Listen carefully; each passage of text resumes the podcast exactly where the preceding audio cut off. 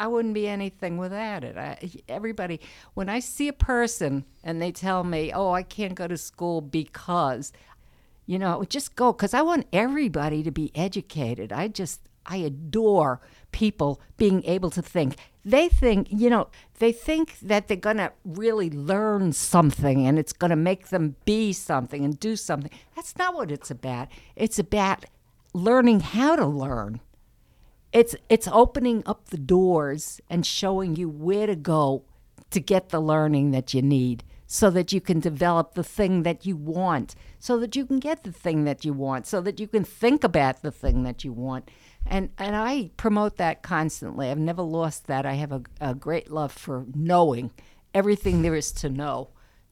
You know, it's on the campus newspaper, and I advise everybody to do at least one semester on the campus newspaper. I advised my grandchildren go on the campus newspaper. One semester is all you have to do because you will get to know everybody and everything about how the school works. And that's what I adored about being on the paper. I was on the Pierce paper also, and I was on the, the um, paper here.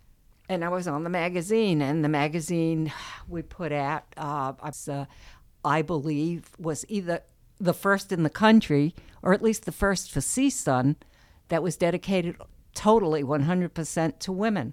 And uh, it was, you know, at the height of uh, the latest women's movement because the women's movement never stops. It, it goes, it's ongoing.